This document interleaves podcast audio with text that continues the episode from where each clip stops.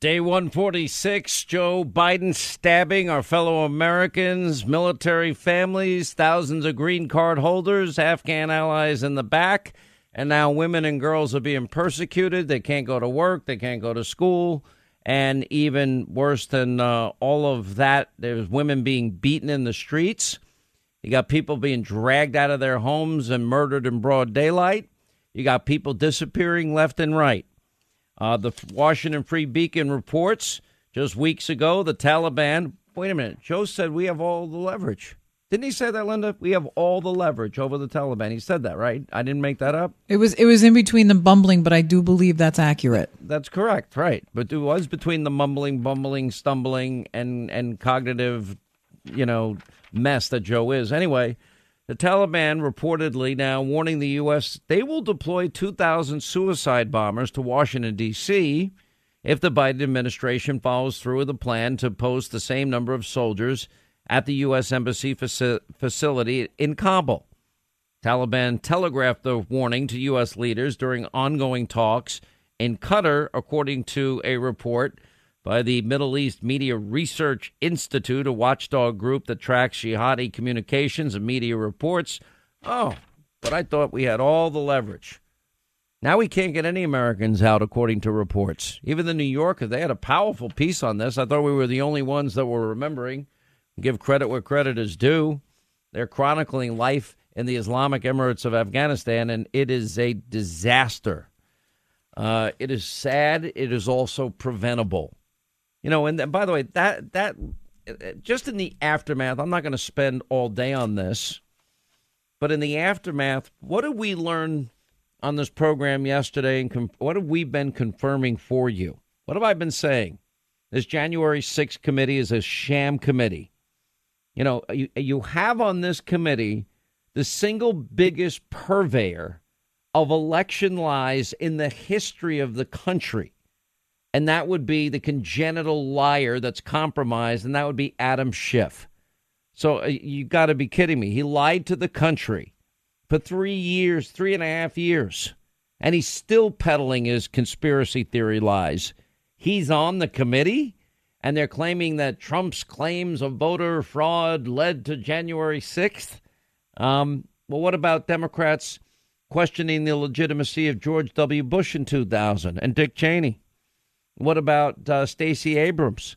What about Democrats, the media mob, questioning the legitimacy of Donald Trump in 2016?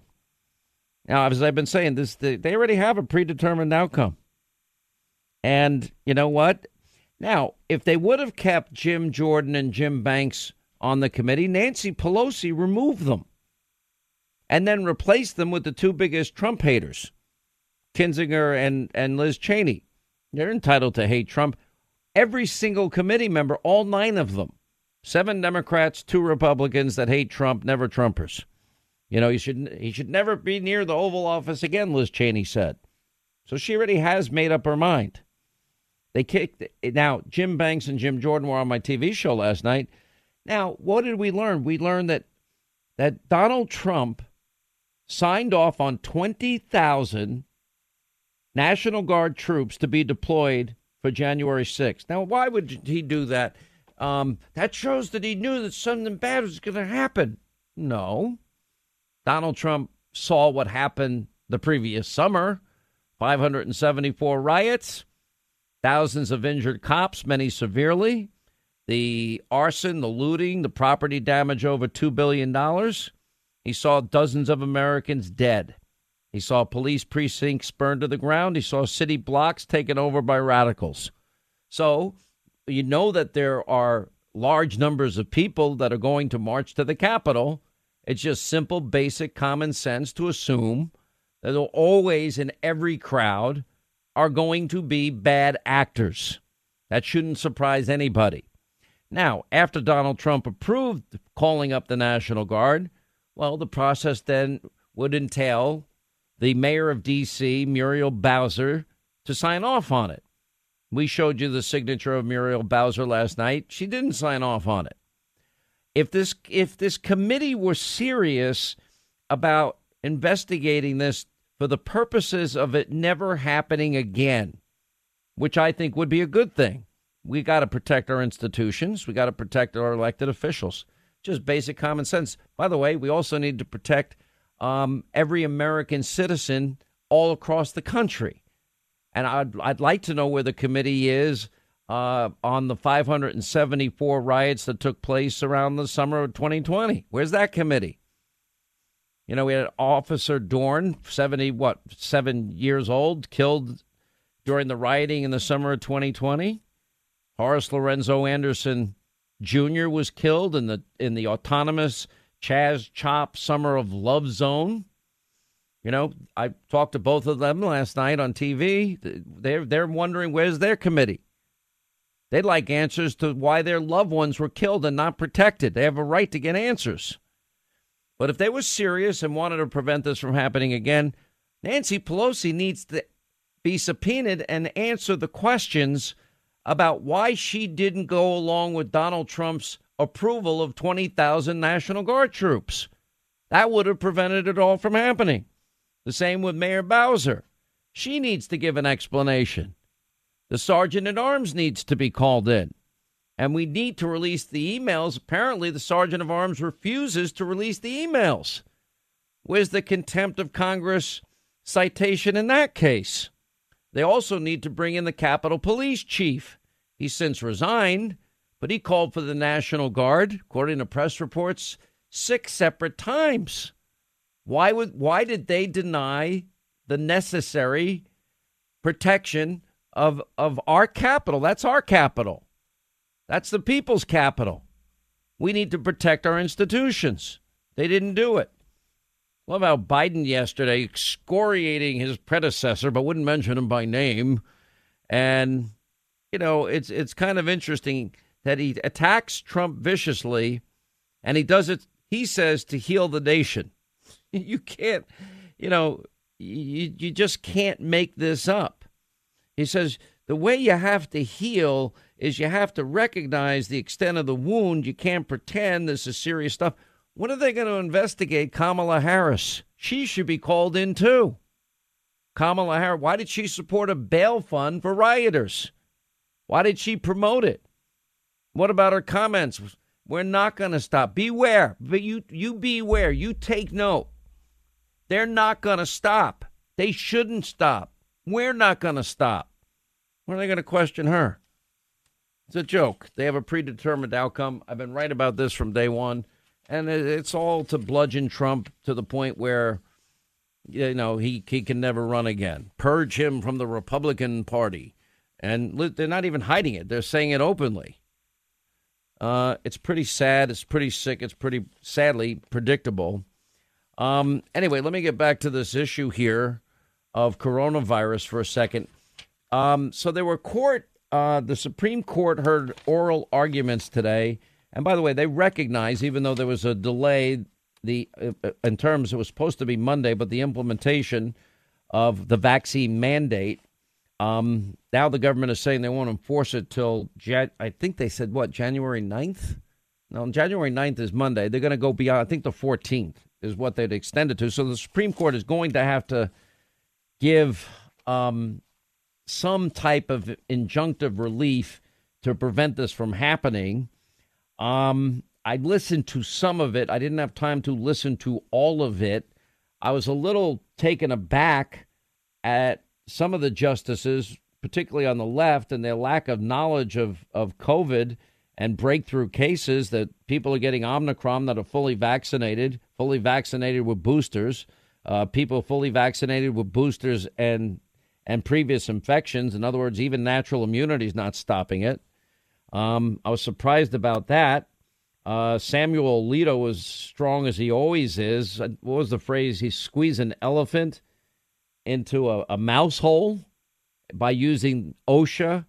You know, remember, if you go back at the time, you had an MSDNC anchor saying the ultimate workaround for the federal government to require vaccinations. Ron Klain, he tweeted that comment out by an MSDNC commentator. So they're even admitting the same Joe Biden that says there's no federal solution. Okay, well, not good timing for Joe Biden to say that over the holidays with this case looming. I think the The best comment of the day goes to Clarence Thomas. This is a state and local government issue. Well, that also fits into what Joe Biden said. You know, there's no federal answer to this. I'm like, okay, no federal solutions. The exact words. He ran on the idea that he would shut down the virus. No, you're not going to shut down the virus. John Roberts, who, you know, God only knows which way he's ever going to go on anything. Anyway, he talked about the issue of the OSHA statute and how old it is, you know, decades and decades old. And they probably didn't have COVID in mind when they were forming OSHA, meaning it doesn't sound like it's applicable. But it's very hard. I want to be very clear here. It's very hard to make a judgment based on arguments. It doesn't necessarily indicate which way any particular justice is going to vote. But I come away with this with a high degree of confidence that the right thing will be done. I don't know what the hell's going on in Australia. They had given tennis star Novak Djokovic. Linda, did I ever tell you the story about how I met Novak Djokovic? You did not. Okay, so I was at the John McEnroe Tennis Academy. By the way, I've donated to his charity a number of times. And anyway, I got to be the line judge in a match that he was having against a local star. I don't know if he wants me to mention his name. He's a great kid. I knew him since he was little. Anyway, so they were playing an exhibition match. And so Djokovic hits a ball. It was in by like an inch. It definitely was in, and I called it out. And Djokovic, oh, no way. Are you serious? Oh, yeah. It was the first point. And he looks at me, and he smiles, and he goes, so this is the way it's going to be? And I go, yep. You were just prepping him. I was just prepping him. I mostly called the match fair. Maybe I made a couple of bad calls on purpose. When was this? This is in Long Island or the city? Yeah, this is years ago. It was at the John McEnroe Tennis Academy in Randall's Island. That's and cool. Yeah, he's a cool guy. He had a great. He started laughing. He's like, "Oh, so this is how it's gonna go play?" And I'm like, "Yep." And he started laughing.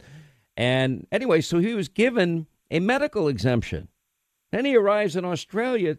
Now they got him holed up and quarantined in a dumpy hotel, and they're not even making a decision. Now I've made the statement. I think the vax don't vax debate is over. I think people have made up their minds.